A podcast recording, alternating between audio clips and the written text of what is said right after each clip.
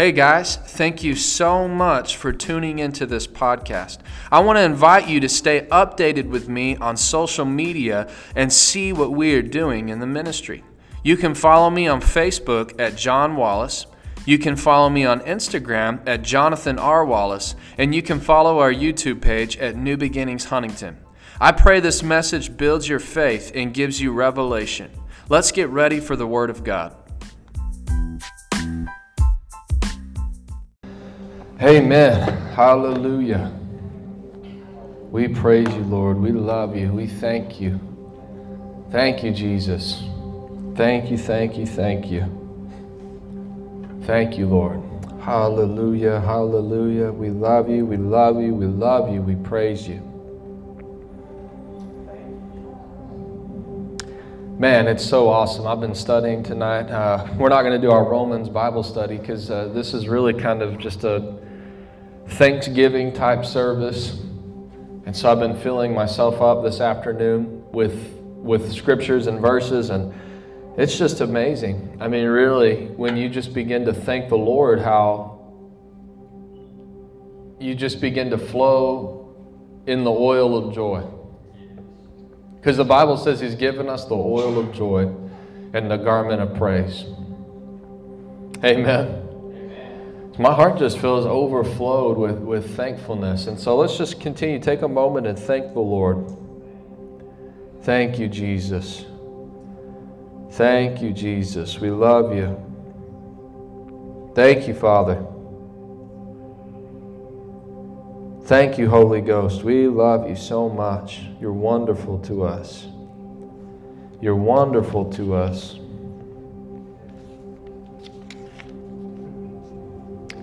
Hallelujah.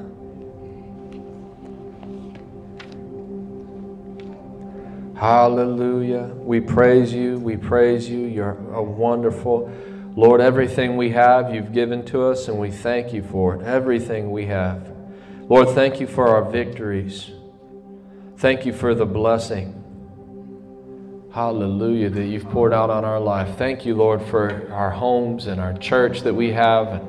Everything. Lord, thank you that we came walking in here on two legs. There's so much to be thankful for.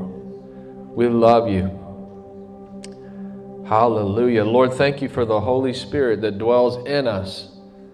Lord, we just we endeavor this service to welcome him and to not grieve him or stifle him in any way whatsoever, but just to fellowship with you through the Spirit tonight. Hallelujah, hallelujah, hallelujah. In Jesus' name, in Jesus' name, amen. Amen. Hopefully, tonight I can put your eyes on thankfulness. Man, it's crazy reading the scriptures. I just, uh, seen a you can turn that pad down just a little bit for me I've seen in the scriptures how important it is, and in the new covenant, we're going to go over some scriptures. Honestly, my notes are little are, are just kind of scratched on this pad, and and I've spent most of the day today. The Lord was giving me prophetic words for 2022 that that I was writing down and, and kind of logging and charting and I'm excited for that. I was reading it. I was just, man, the Lord was just showing me so many powerful things. I was, I, I probably started at, I don't know what, 10, 11 o'clock. I didn't finish with, with what the Lord, earlier than that, earlier than that, didn't finish with it until about 4 o'clock in the afternoon. Just, uh, I mean, it was powerful, y'all. I'm excited to share it. I don't know if I'm going to share it before. We're definitely going to be doing a New Year's service here. And Maybe we'll have some fireworks and some good stuff, but we'll have some details announced about that coming up on the calendar. Uh, I'll definitely share some of it during that service, but I, I mean, everything will be shared up to that point because I want you to hear this stuff before we go into 2022. But who knows? I can't, I can't keep a secret very well, honestly. Yeah, I've already got some gifts being prepared for some people, and and uh, I've so badly wanted to tell them, like, oh man, let me tell you what, what I got coming, and, and I have to, I'm just not good at that. Whenever I get somebody a gift, I just kind of want to, I don't, I don't want them to wait till Christmas to open it. I'm like, hey, you want to know what I got you? I do that, don't I? Hey, I got you a birthday present. You're like, my birthday is not for five months. Yeah, do you want to go ahead and open it today? Hallelujah. So, I mean, I don't want to hold on to those things. Maybe I'll share them soon because it's a lot to unpack, but uh, heavy things, they're deep things. Hallelujah. So today, I don't want to do it as a cliche, you know, it's Thanksgiving, but really, I mean, the Lord led me to talk about this because it's so important. It's so important. Thanksgiving is so important in our lives. Amen. Amen. I don't know if you know that. It is extremely, extremely, extremely important that we operate in thanksgiving to the Lord all the time. Every single day, all the time. Uh, and, you know, and I was kind of, I have some scriptures jotted down we're, we're going to go over. We're going to let the Holy Ghost just take the reins tonight and, and, and we'll, we'll, we'll go through some of this stuff. But I was looking it up in, in the history of Thanksgiving. A lot of you probably know the original Pilgrims in Plymouth, Massachusetts, that whole story. Uh, but I did think this was interesting that in 1777, the United States required all 13 colonies, this was before it was a national holiday, all 13 colonies were made to celebrate Thanksgiving for God's hand, or basically for God giving them victory in the Revolutionary War uh, and just keeping them. And, and I mean, if you, you know anything about that war, it was supernatural because the opponents that we were fighting were, I mean, greatly, greatly, greatly outnumbered us in every way whatsoever. Uh, you hear stories about that flag that, that I talk about all the time, the appeal to heaven flag, and, and some of those battles, and, and George Washington being a man of prayer. And so, anyways, you just saw the hand of the Lord all over that. And so in 1776, they actually mandated that all 13 colonies were made to celebrate Thanksgiving. The reason I'm asking you that, um, the reason I'm telling you that, uh,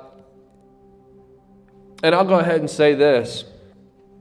You guys, you know, Thanksgiving's really not about the turkey. It's really not about the food. It's really not about the football games that are on TV. I know we have a lot of people traveling and maybe people popping in online, but let me tell you, uh, and I'm obviously everybody that's here, this isn't to you, but uh, what Thanksgiving really is, is a time set apart where we give honor where honor is due. It's, it's a time, what it was for them in 1776, it was a time where they said, okay, guys, we're stopping everything.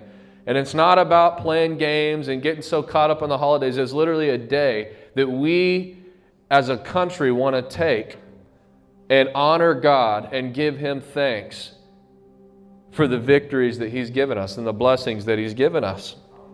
That's what Thanksgiving's about.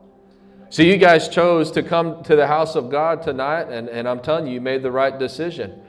And if there's anybody you know, watching online that you're like, well, I, I wasn't able to come because I'm cooking, I wasn't able to come because of this or because of that, I want to tell you, it's not about the food. It's not about the food.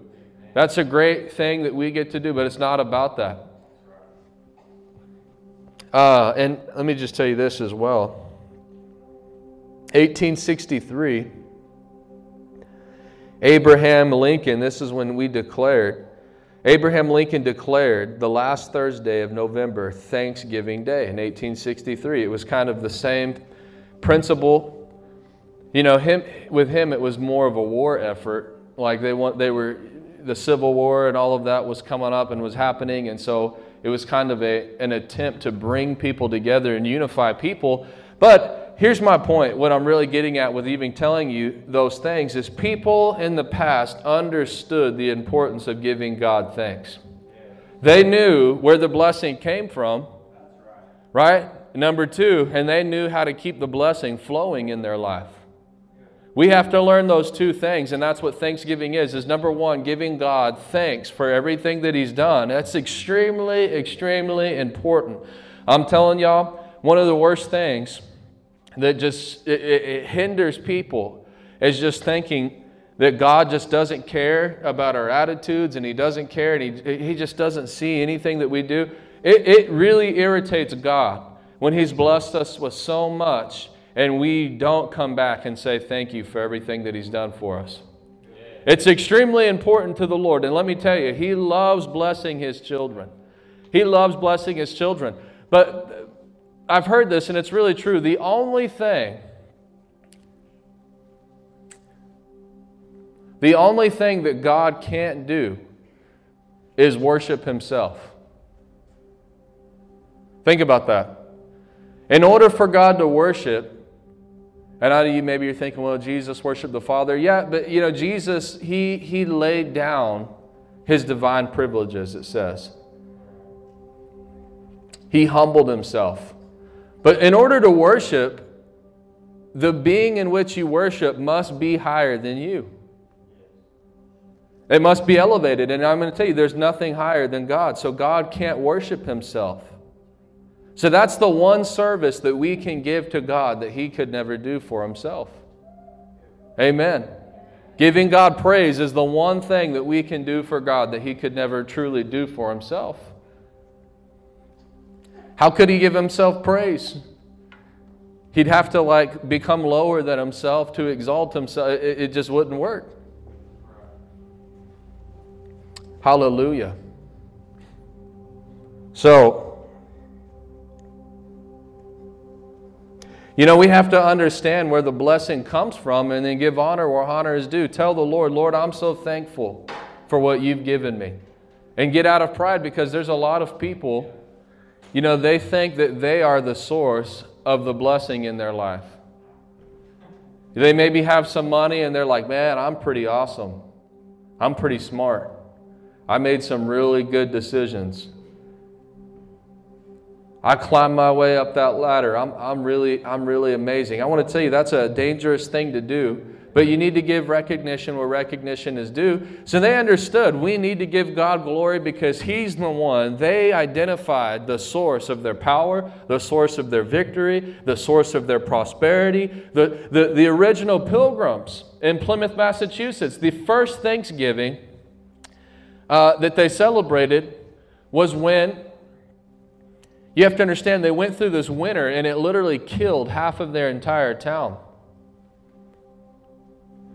And so the very first Thanksgiving was, was they developed these relationships with these Native Americans and they taught them how to fish, they taught them how to hunt, they taught them how to gather. And so the first Thanksgiving was the first harvest that they had, where they the first time that they had enough food stored up for the winter. So what did they do? They dedicated this time, these three days of feast where they celebrated and gave God thanks that they were still alive, that they had surplus, that they had provision. So it's important that we understand and humble ourselves and know where our success comes from. Hopefully, y'all are hearing me tonight. I don't know. So they understood that, but then also, people in olden days understood not only is it important to give God thanks because He deserves it, but they actually knew the key to, the, to having the blessing of the Lord continue to flow in their life. Thanksgiving. Hallelujah.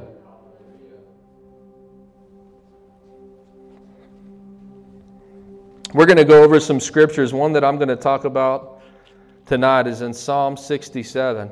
Maybe I'll just, like I said, I don't know what the Holy Ghost is going to have me do, but go ahead and turn there. Psalm 67.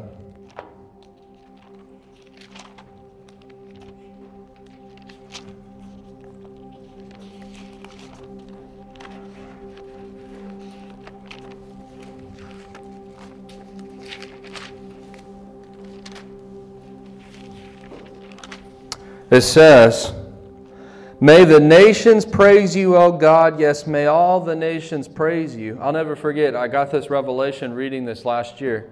Then, say then. Everyone say then. May the nations praise you. Then the earth will yield its harvest, and God, our God, will richly bless us. Put it up in the New King James as well. Put it up in the New King James.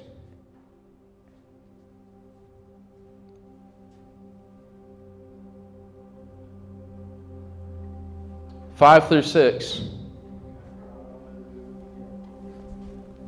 Let the people praise you, O God. Yes, let all people praise you. Then the earth shall yield her increase. Say, increase. increase.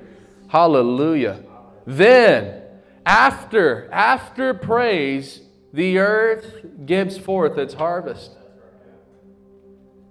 You know, the Lord showed me that a lot of people know how to sow seed, but you can't just sow seed because I want to tell you that if I were to go plant a vineyard and it were to become abundant and prosperous, in this big vineyard that's just several, several acres and there are all these grapes, that's great and wonderful. But if I don't know how to harvest those grapes, it doesn't do me any good. The fact that I have this entire harvest, they'll sit there on the vine and they'll rot. Amen. So it's not only important that you sow seed because a lot of Christians, they do sow seed, but then they actually struggle with how come I don't see a harvest in my life? It's not it's because they don't have a problem with the seed sowing. They have a problem knowing how to harvest the seed that they've sown. And so the Lord showed me this. He said, Your praise and your thanksgiving is literally the sickle that gathers in the harvest. Hallelujah. So as we begin to praise God, it's like in the spirit, the, the sickle goes out and, and, and, it begins to bring in the harvest that is due to us. The seed that we have sown begins to come back to our lives. There's a faith principle in this as well, and it, and it all works together. But they understood this. It says, As the people praise you, let people praise you, then the earth shall yield her increase. That's why even our founding fathers established this day as a national holiday where they wanted people to come together, one nation, under God, and praise and give thanks to the Lord because they knew that it was actually the key to continual prosperity. Y'all don't shout me down. Thank you, Brother James. Hallelujah. The earth will yield its harvest, and God, our God, will richly, say richly. When all the nations praise you, then the earth will yield its harvest, and God, our God, will richly bless us. Richly bless us. Hallelujah. Thank you, Lord.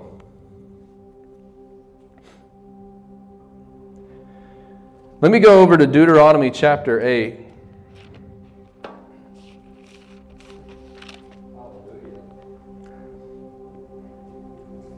So I made the statement that when God does bless you,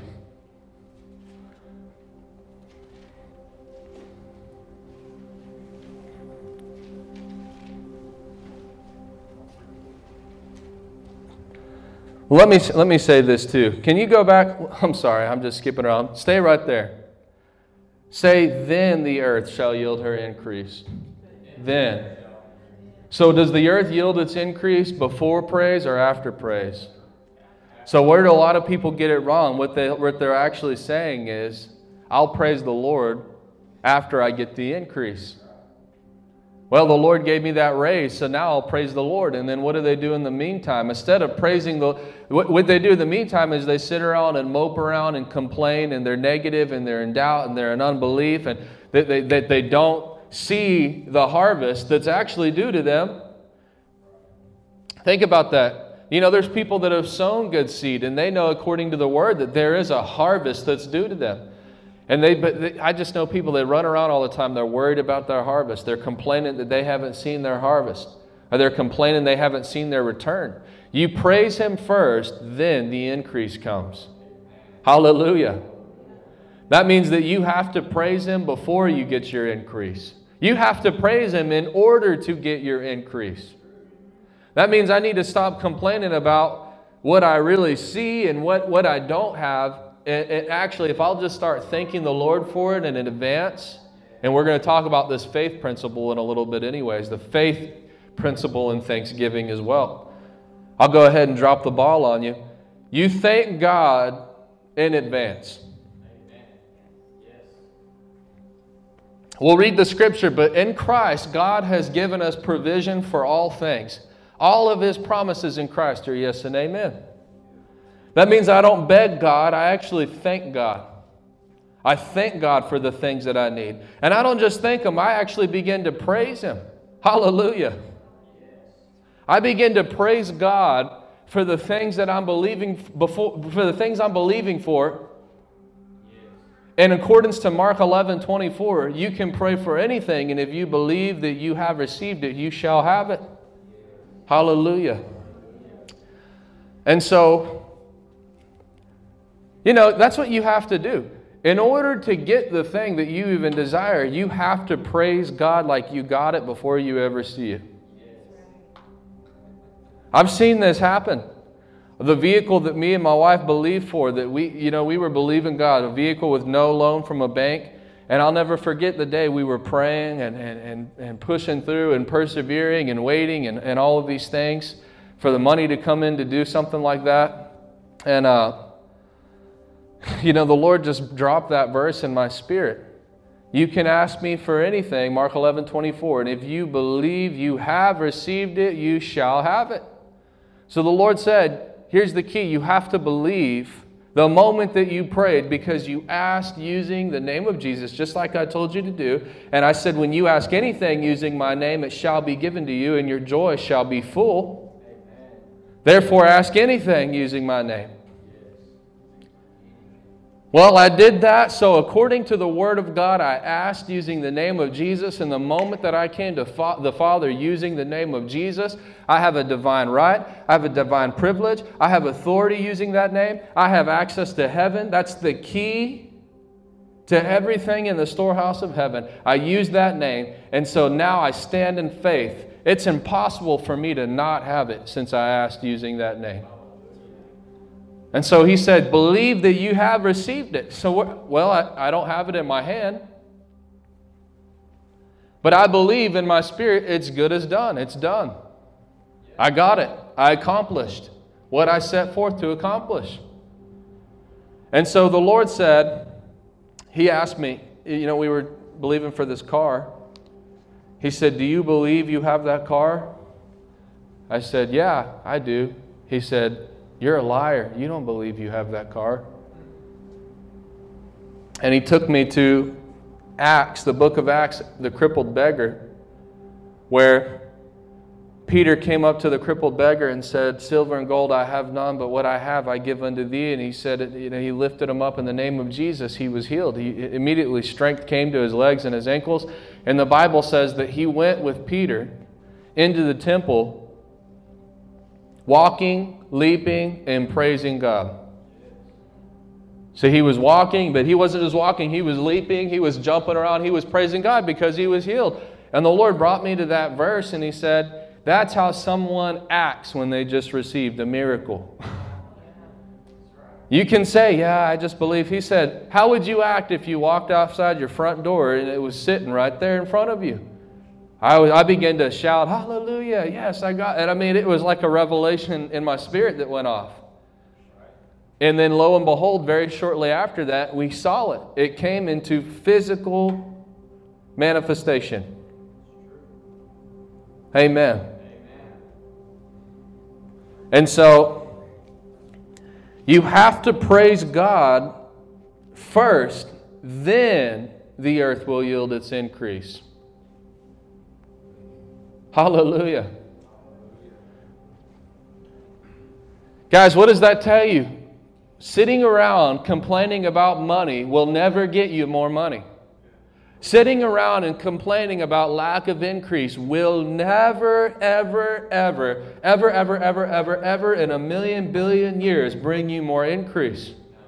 As the nations praise Him, then the earth shall yield its harvest, or then the earth shall yield its increase, and God, our God, will richly bless us after we praise Him.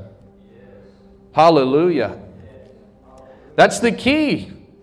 That's not only the key to giving honor where honor is due, but to, the key to seeing perpetual increase in your life is thanksgiving. Guys, let me just say this unthankful people will never prosper.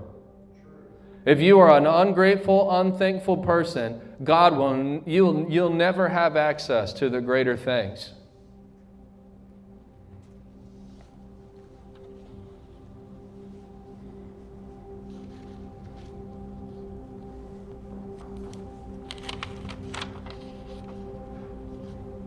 I'll prove it to you. Look at Luke 17.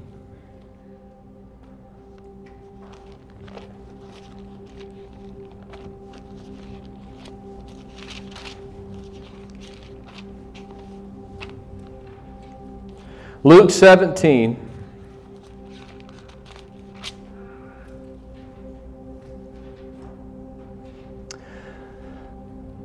Look at verse 11. As Jesus continued on towards Jerusalem, he reached the border between Galilee and Samaria. And as he entered a village there, ten men with leprosy stood at a distance, crying out, Jesus, Master, have mercy on us. Ten.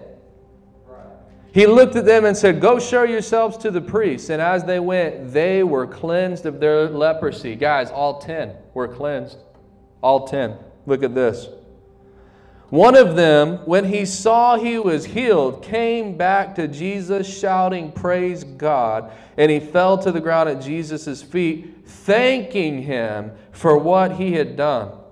And this man was a Samaritan. Jesus asked, Right? Is this what Jesus said? Well, you know what, brother? I, I'm glad that you're doing that, but this you know, you falling at my feet and saying thank you after I did that, that's really not that necessary. You really don't have to do that. Did he say that? No, absolutely not. He actually questioned, Didn't I heal 10 men? Where are the other nine? Man, if you think about that, what does that tell you? Jesus actually expected all 10 to come back and say thank you. So, while not only is, is, is thankfulness something that benefits us, it's actually something God expects from us. Can you repeat after me? Say, God expects me to be thankful. God expects me to be thankful. One more time. God expects me to be thankful. Has no one returned to give glory to God except this foreigner? Y'all, you know, it's something that's interesting here. The Samaritans, he was, he was like a half Jew, half Gentile. He was a half cooked fellow, half breed. If you know anything about studying the Bible uh, in Jesus' ministry, he wasn't sent to anybody but the Jews, the lost sheep of Israel. In fact, that's why many times, you know, he ended up, he did do some miracles for some Romans. Uh, but wasn't it the Samaritan woman that he called the dog? Yeah. You know, he wasn't being rude, but that's what they called Gentiles. He said, I didn't come.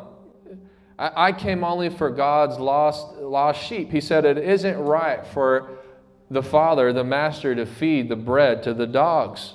Take bread from the children, from the table, from the children, the children's bread, and give it to the dogs. And she said, But don't even the dogs get to eat the scraps from their master's table?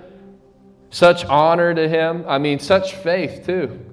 There's so much faith embedded in everything that she said and, and giving Jesus the proper honor. Me and Carissa were studying this, guys, but faith and honor go hand in hand together. If you don't have honor, you can't have faith. See, these people that are just totally dishonoring to the Lord, they're not faith people. Because think about even Jesus went to his hometown and couldn't do any miracles because of their unbelief, but because of prophets without honor in his hometown. So, does that show you honor and faith go hand in hand? And so, anyways, that's just a little nugget for you, but he was moved by her answer and he ended up doing a miracle for her. So this was a Samaritan. So, in actuality, you know, it was by the mercy of God that he even got healed at all, that Jesus did anything for him because really it was it wasn't that God didn't have compassion, but Jesus when he did these things, it was like the Lord you know, I don't want to be careful how to say this, but it was like the Lord almost stepping outside of his, uh, of his assignment to do these things. But there's a principle in this as well that faith moves the hand of God. Faith moves the hand of God. Amen. Even Jesus' launch into ministry in John chapter 2, he clearly told his mother, My time has not yet come. What did she do? She turned to the other uh, servants and said, Do whatever he says. What do you mean, do whatever he says? His time hasn't come. What did Jesus say? you know, slap her around. I just told you. Were you not listening to me? That's not what he said. He actually, okay, go get the jugs. He gave him a command and he did his first miracle. He, he, he launched into his miracle ministry. And so, even though he said, My time has not yet come, when she put her faith out, and put a demand on God, it literally moved God into position. Her, her faith activated the Holy Ghost, if you will, you know, in Jesus, where it launched him into his ministry. Because that's what faith does. Faith taps in to the supernatural. And it pulls what's from he- it pulls heaven down to earth. It believes and sees what you can't see. Uh, it, it, it, it, it puts a demand and it pulls it down. That's what she did. And so, this was a Samaritan. Jesus was doing, you know, showing mercy to this person, even doing this the first time. And he says, Has no one returned to give God glory except this foreigner? And Jesus said to the man, Stand up and go. Your faith has healed you. Say, healed you.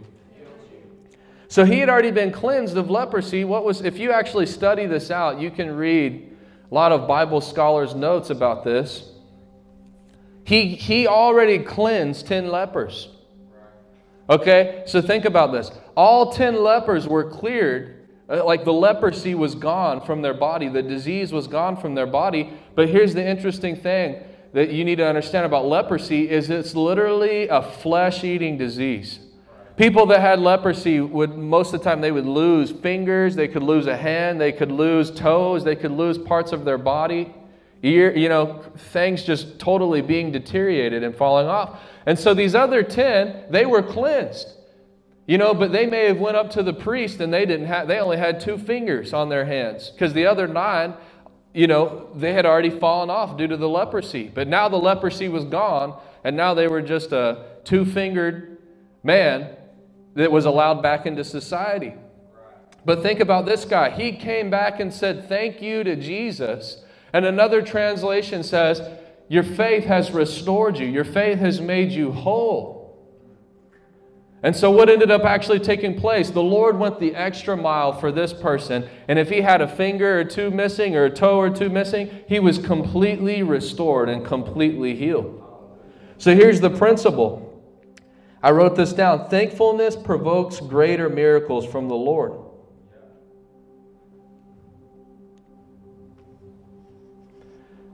Thankful people and unthankful people don't get the same things in life. Amen. I'll say that again. Thankful people and unthankful people do not get the same things in life.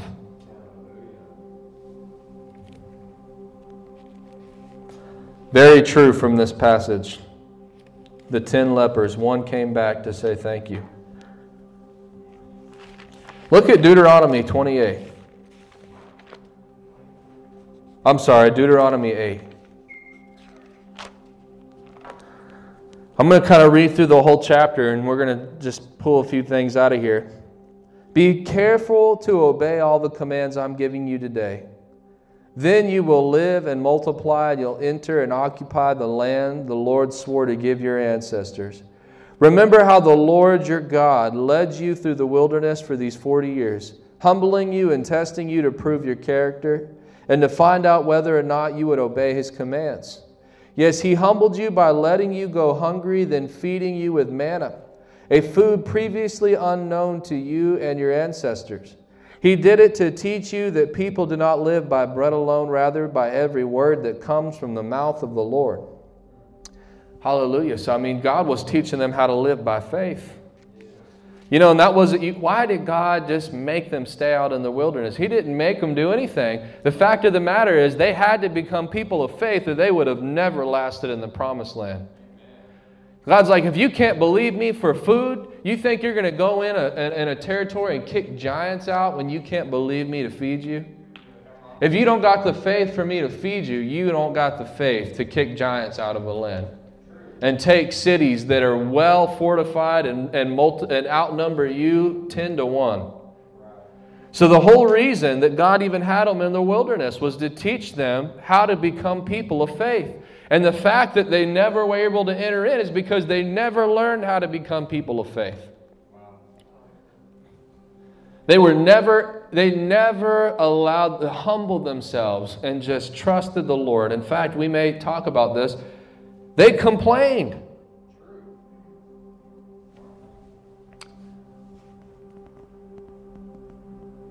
It's in Numbers 14.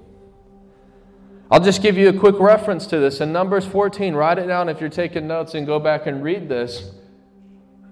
Their complaining kept them out of the promised land.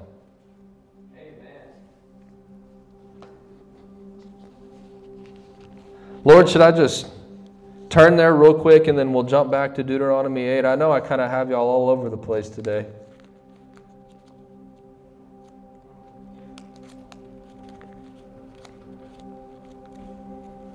Let's turn there, Numbers 14, real quick.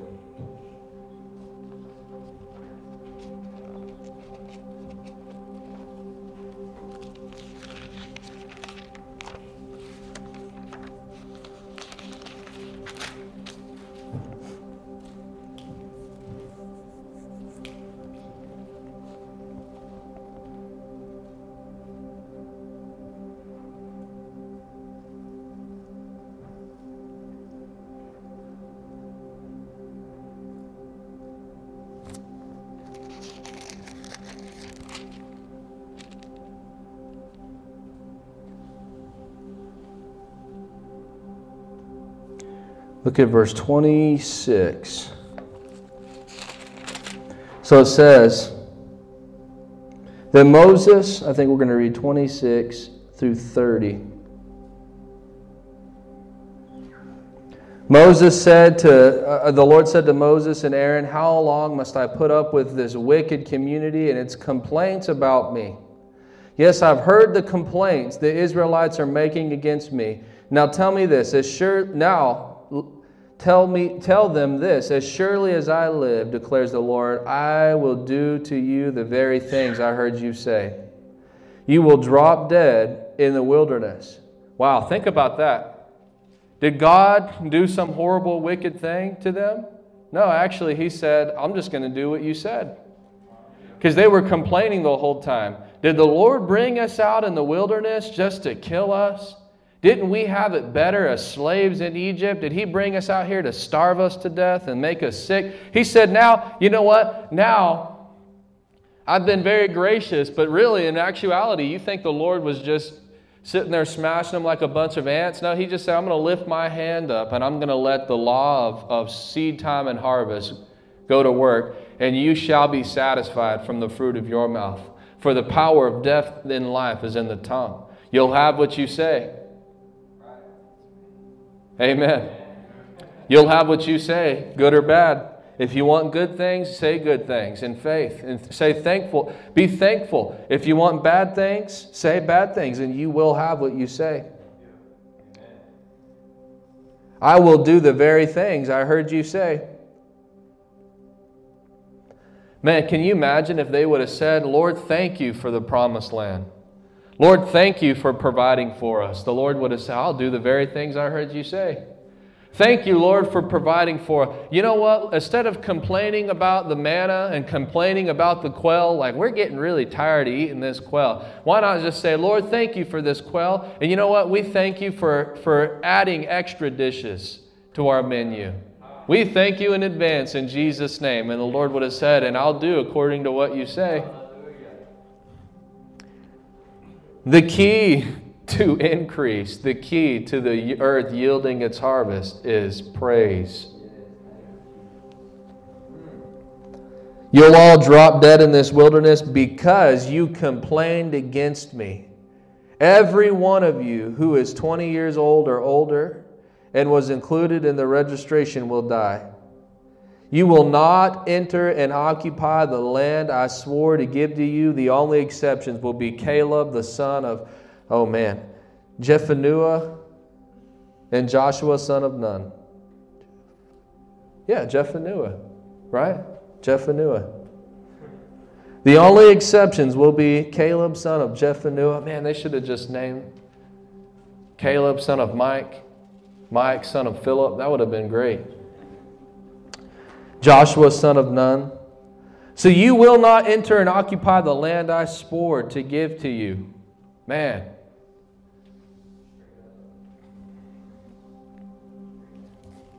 That's crazy to think that, that we can actually hinder the things that God swore to us by our words. Well, if God just wants everyone healed and he, you, swear, you say that He swore by His word that, that, that if I'm a believer, I would live and not die, then how come people are dying? How come I'm sick all the time? You can actually hinder and forfeit the things that God swore to do for you by, the, by your words. Because also in His Word, God established seed time and harvest. He is the Lord of the harvest. You will, you will always reap what you sow. Always.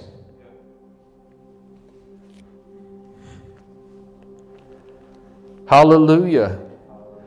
So I just think this is interesting that I'll give you this one point. We'll go back to Deuteronomy chapter 8. You will never step into the promises God has for you if you're a complainer.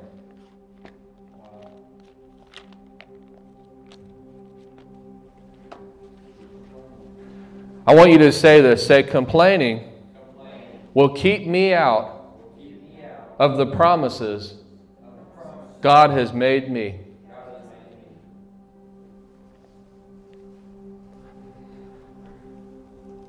So, look, go ahead and back to Deuteronomy 8 and look at verse 6. It says, So obey the commands of the Lord your God by walking in his ways and fearing him, for the Lord your God is bringing you into a good land, flowing with streams and pools of water, with fountains and springs that gush out in the valleys and hills. It is a land of wheat and barley, of grapevines, of fig tree, of pomegranates, of olive oil and honey.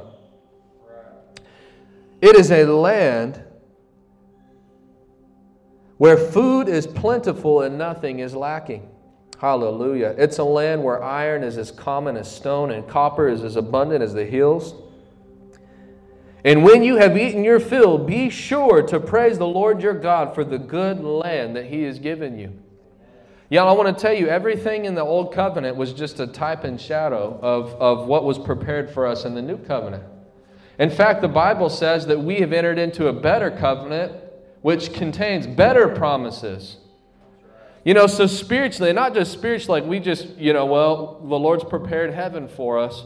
No, in Christ, we can enter into it doesn't matter if you're in haiti doesn't matter if you're in africa doesn't matter if you're in asia if you're in south korea or north korea you can enter into a land that's overflowing with milk and honey where there's plenty of food where there is abundance in your life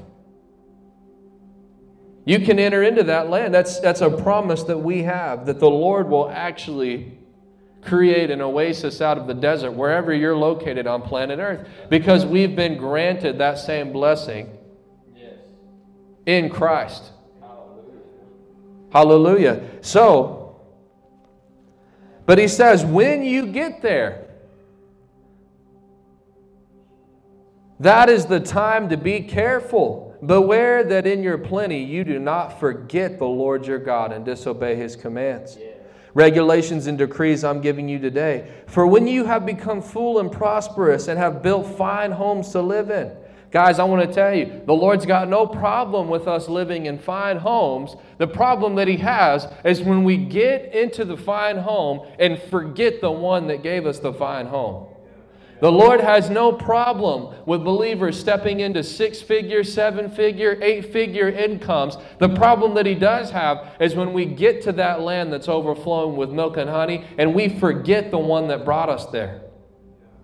I know this may sound cliche, but it's really not. He says, Beware that in your plenty you don't forget the Lord your God.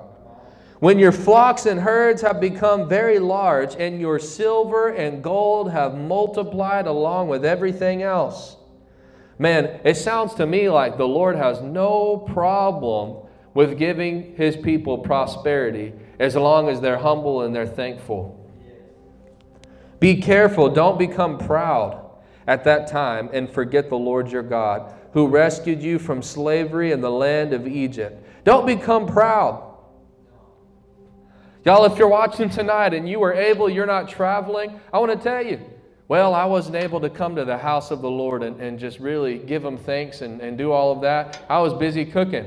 Don't forget the Lord your God that put the dang turkey that's in your oven, that gave you the money to go to the grocery store and buy it in the first place, that put the finances in your hand for you to have TV to turn on a football game and sit in a chair and, and just lounge around. Don't forget in your plenty the Lord your God who brought you to the place of abundance. He says, Don't forget the things that I've done for you. And he goes on and, and talks about how he escorted them out of Egypt and he provided for them in the promised land.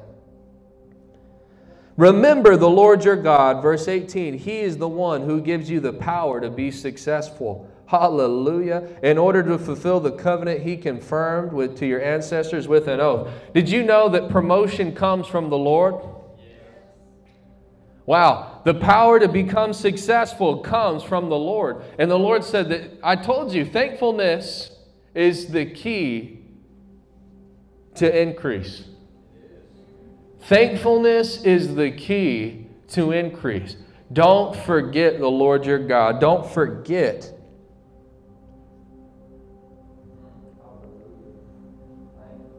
He is the one who gives you the power to be successful.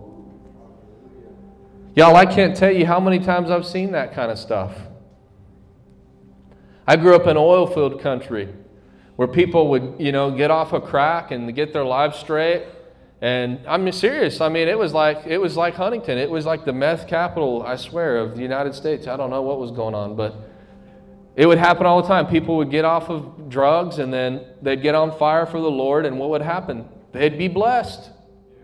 They'd start, they'd go to work and God would open a door. I saw guys that, I mean, they had their driver license suspended for literally like 50 or 65 years. The Lord just supernaturally reinstate everything in their lives. All of their charges over multiple counties dropped. Driver's license re- reinstated, like everything cle- cl- uh, clear and in the free. And, and, and they would, they'd start being blessed because the Word of God works when you come into alignment with His Word, and I don't know why people are, they, they, that's what the devil's tried to do, is just lie to people and tell you that this is just a book of rules and this is just religious. And if you live according to the Bible, you're just religious and you're just a Pharisee. And you're, no, I'm not. God created everything. Jesus said, I am the way, the truth, the life. No one comes to the Father except through me. He is the creator of the economy. He is the creator of sowing and reaping. He is the author of increase and success. Guys, so here's a little secret He knows how to succeed. God created the ground we stand on. He knows what we need to do to be successful on this earth. And He's given us very clear instructions in His Word. So that's why when you see a believer that walks according to the Word of the Lord, like in Psalms 1, those that delight in the law of the Lord and meditate on it day and night shall be like a tree planted along the riverbank, who bears fruit in each season, whose leaves never wither, and who prospers in everything that they do. I've seen them, and then you know they start getting blessed, and they start prospering, and they get successful, and then now all of a sudden, they start chasing that money, and they forget the Lord that brought them there in the first place.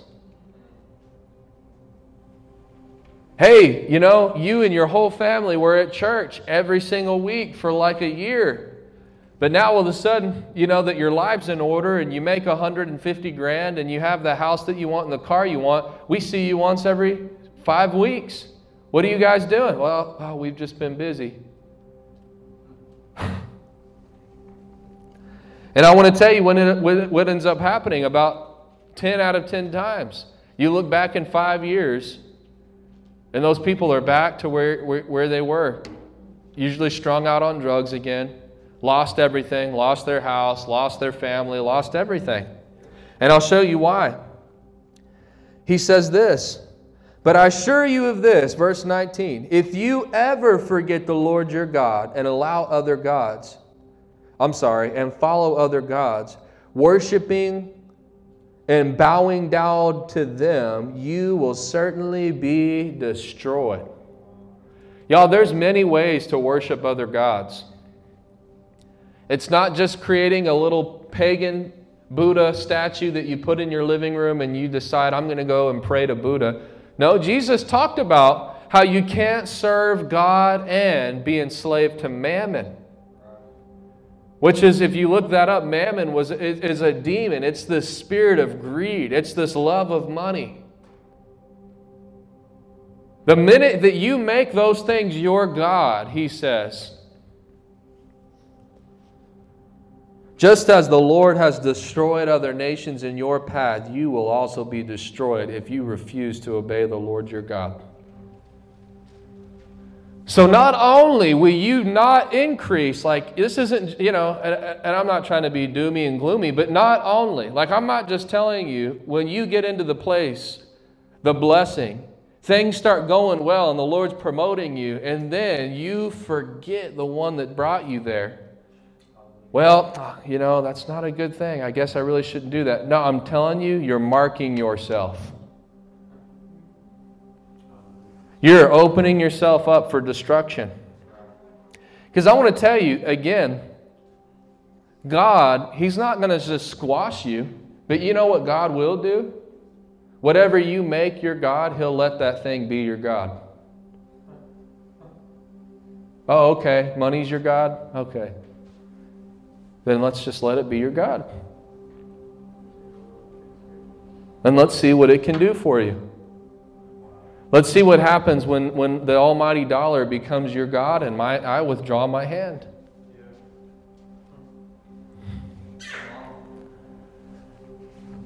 Oh, your job's your God now? Your job's your, job, your, your God. Okay, let's see what happens then. Uh, you know, the Lord says, I love you. It's not my will, but what I will do is I will let that thing be your God. And guys, I want to tell you how hard it is praying to a God that has no ears praying to a God that has no eyes, praying to a God that has no arms.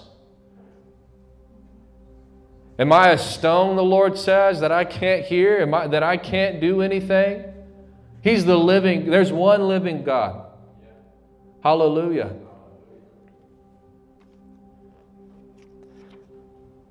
You cannot tell me that, you know, the Lord would actually turn us over and let that happen. Well, he let it happen for Adam. He was in paradise. But what happened? Adam chose to obey Satan, and what did he do? He let, okay, Satan was actually granted the keys of dominion over the earth because it had been given to Adam, and Adam uh, obeyed Satan and transferred the authority. Hallelujah. I got about 10 more minutes, and then I'm going to dismiss y'all.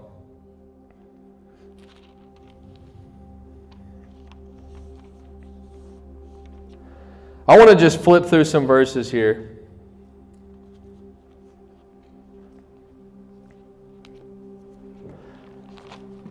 Look at Philippians 4.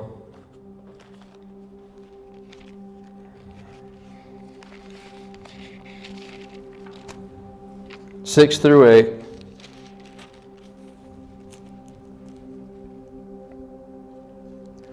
Guys, look what it says. Don't worry about anything. Did you know worrying is a sin? It's a sin. Do not worry about anything. Instead, what should you do instead of worrying? Pray about everything. Tell God what you need and thank Him for all that He has done. There's so many little nuggets in here. Don't worry about anything. What are you worried about? Man, I'm just worried about tomorrow. I don't know if the food's going to get done. I don't know. Don't worry about it. Actually, why don't you just tell the Lord, Lord, this is this is what I would would be really nice, and you know what? I'm just going to thank you for everything you've done for me instead of worrying about that.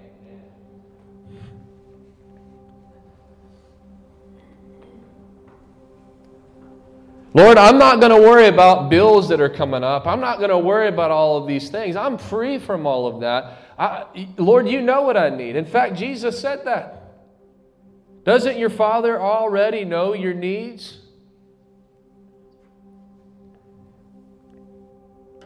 Thank Him for what He's done.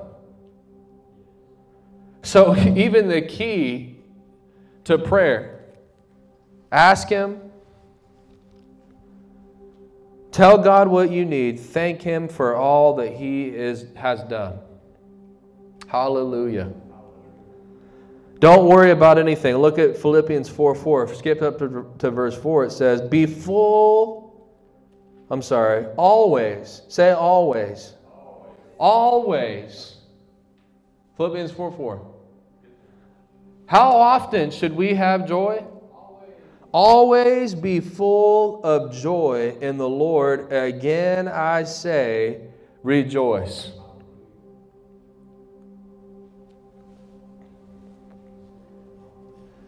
So, can I tell you something? If you don't have joy and you don't have thankfulness, it's not from the Lord.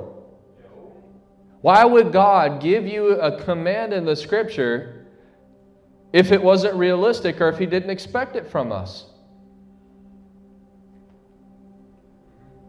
It's, you know, it's, it's not normal to just walk around and be happy every day. Really? No, really, if you're a believer, that's what's expected of us. Always, say always. That means how, how often? All the time. All the time. And not only always be full of joy, don't worry about anything. You know, the thing that takes you out of joy, and I've been preaching about this, taking your eyes off of Jesus. That's the thing that pulls you out of the joy. That's the thing that puts you underneath that yoke of bondage is that you begin to stress. And, and, and I want to tell you something as well right now. You cannot be stressed and be in faith at the same time. It's impossible. If you are, if you are worried, you're not in faith.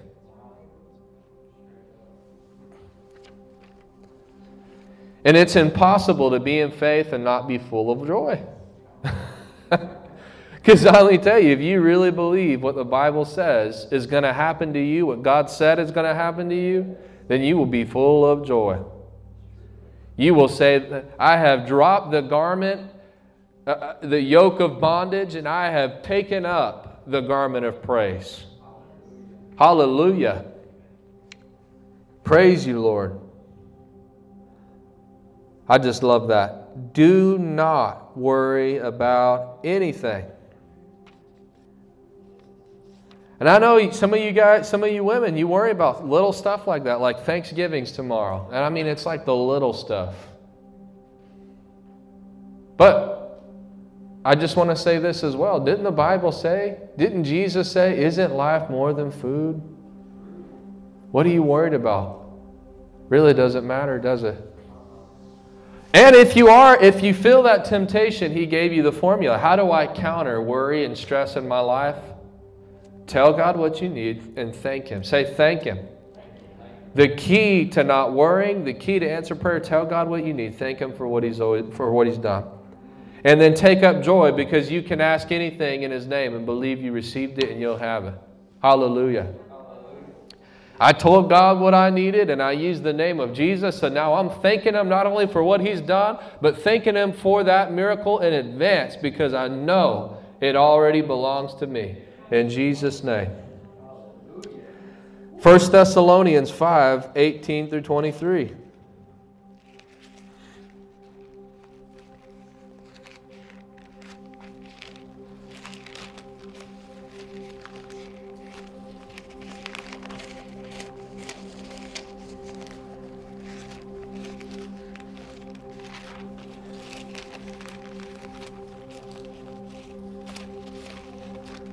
Total brain fart. Yep, there it is. Right after Colossians, right before first it's right before Second Thessalonians. First Thessalonians 5, 18, or 16. Let's read 16. Look at this. Always be joyful. Say always. Rejoice in the Lord. How often? Always. Again, I say rejoice. Always be joyful. If it's not joy, it's not from the Lord. If it's not joy, it's the flesh.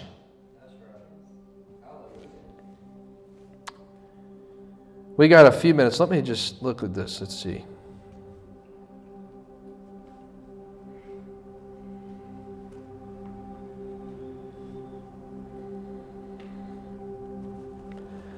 Okay.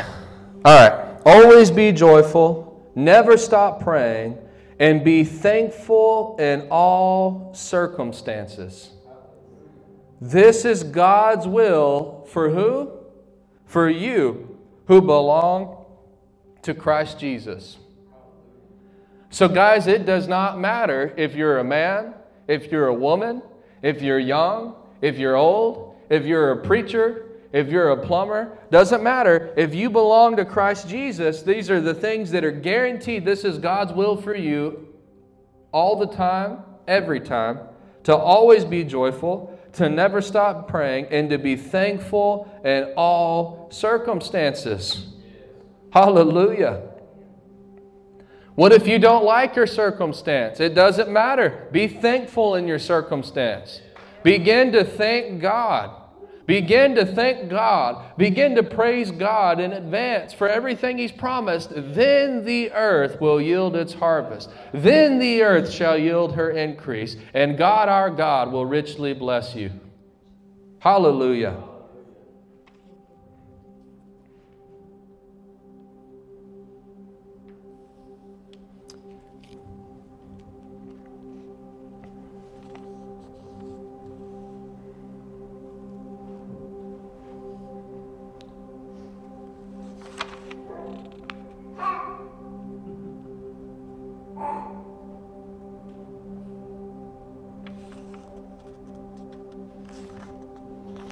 Man, I don't even know where the heck I'm at in my notes. But just go, since I've been talking about this, go to Galatians chapter 5. We're going to end with this.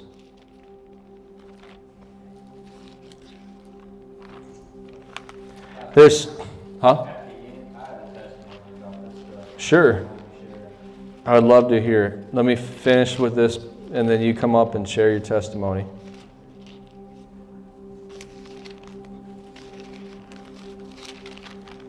Hallelujah.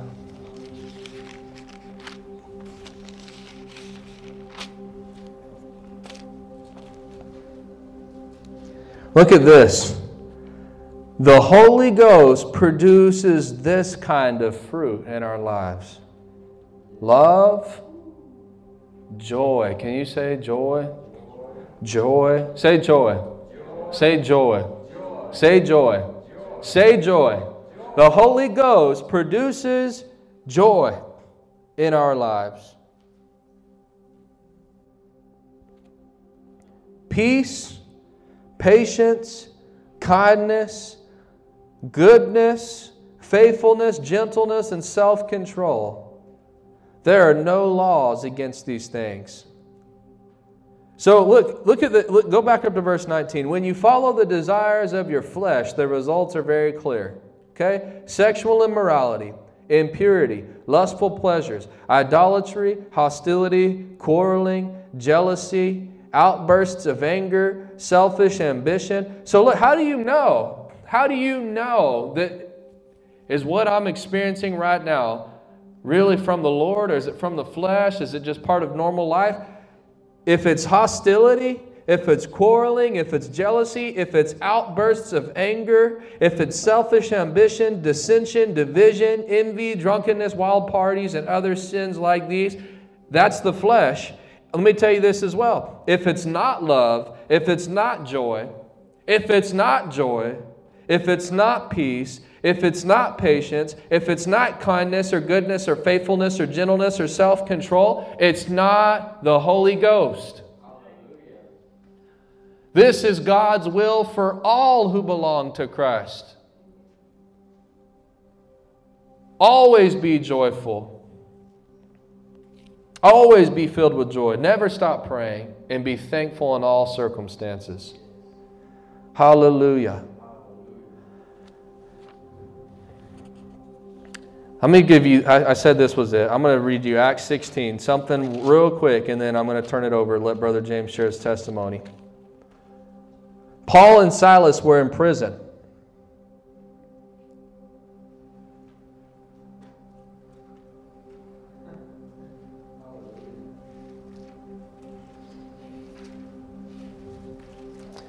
So, Paul and Silas get thrown in prison. I'm going to give you a little summary here because they're preaching the gospel. Around, okay, hold on. Look at verse 24. Oh, no, no, no. Go back up to 22. A mob quickly formed against Paul and Silas, and the city officials ordered them stripped and beaten with wooden rods. So they were stripped down and beaten, okay? You want to talk about, well, I'll be thankful when I like my circumstance. When I look around and look like what I'm seeing, then I'll start thinking and praising the Lord. Let me just tell you, you might as well get used to what you're seeing because it's never going to change. In fact, it's probably going to get worse. So they were beaten. They were severely beaten. Wow, not even just kind of beaten, severely beaten, and then they were thrown into prison. The jailer was ordered to make sure they didn't escape. So the jailer put them in the inner dungeon and clamped their feet in stocks I was reading up on this this afternoon. The stocks that they put them in, they weren't only to lock their feet, they were actually to spread their legs apart. So they were like spread apart to the point where their legs and eh, were so spread that it was meant to inflict injury on their feet and on their ankles and their legs. So, like the people, basically, the point was they would beat these people and then throw them in prison and then put them in these stocks that were so brutal on their bodies that it was like meant to permanently damage them, that they would suffer in agony. That's the type of stocks that they were thrown into. Around midnight, man, look at the grace of God. What were Paul and Silas in there? Oh, crying. Oh my God, why did you let this happen to me? Man, God, you're horrible man, let me just, you know, it's, it just stinks serving the Lord and, and it's nothing but suffering. No, around midnight, Paul and Silas were praying and singing hymns to God, and the other prayer, the other prisoners were listening. I can just imagine. Can you imagine that? These people that are just hell bent on destroying these guys. They just hear, they're sitting there just like at the, you know, waiting. Oh man, I can't wait to hear their cries. Let's hear them cry to their God for help. And then at midnight, they just hear, Hallelujah. We enter your gates. They're just like, what the heck is, you know, getting so mad.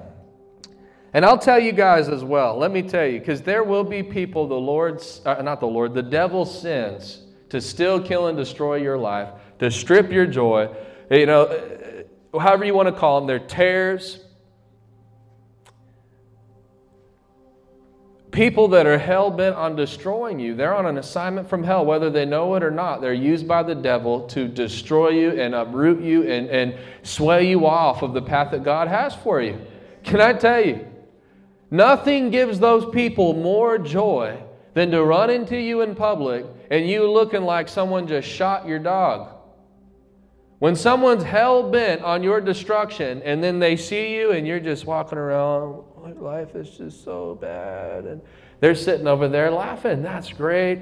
Our, you know, we accomplished what we set out to do. But can I tell you the opposite? When somebody does everything in their power to destroy you, destroy the thing that God's doing, to rub your name in the dirt, and then they see you walking around and you're just chirpy and you're smiling and you're happy and you're full of the joy of the Lord, the devil inside of them, they start manifesting a demon right where they're at. They're just, you know, they just can't stand it. It's horrible. How? How? How does nothing that I do work? So the, be- the best thing you can do is be filled with joy. It makes the devil mad. When you get a flat tire and he's just waiting for you to get in the flesh, he's waiting for you to say a word that he can grab a hold of and run with, but yet you just praise the Lord. Hallelujah. Thank you, Lord. We love you. We praise you. You're so wonderful. Lord, you know what? Man, I got, I got a flat tire and the sun's going down, and oh man, Lord, look at that sunset. Hallelujah. That is wonderful. It makes the devil mad. So they were in there singing. Look how God responded. Suddenly there was a massive earthquake, and the prison was shaken to its foundations. And all the doors immediately flew open. Did the doors fly open before they praised or after they praised? Hallelujah. Because when you begin to praise God, the earth shall yield its harvest. What was the harvest? There, you know, the Bible says that faith is like a seed. You can sow Faith seed. What was the harvest? A miracle. The harvest of their faith seed was deliverance. You know, really what they were doing was they were just in faith because the fact that they were singing and praising God showed you they believed they, we're not going to die here. I may be in some stocks and some shackles, but let me tell you, not going to be here long. Hallelujah. Praise the Lord. They're just singing, and all of a sudden, their faith, their faith pulled that thing down, and the, the earth yielded its harvest. And they saw the, the hand of the Lord deliver them. Hallelujah. So I want to just encourage you tomorrow as we're celebrating this day. It's not about football. It's not about family. You know, well, it's just a day set apart for family. Great. It's actually really a day set apart to give thanks to the Lord for all that He's done for us. Hallelujah.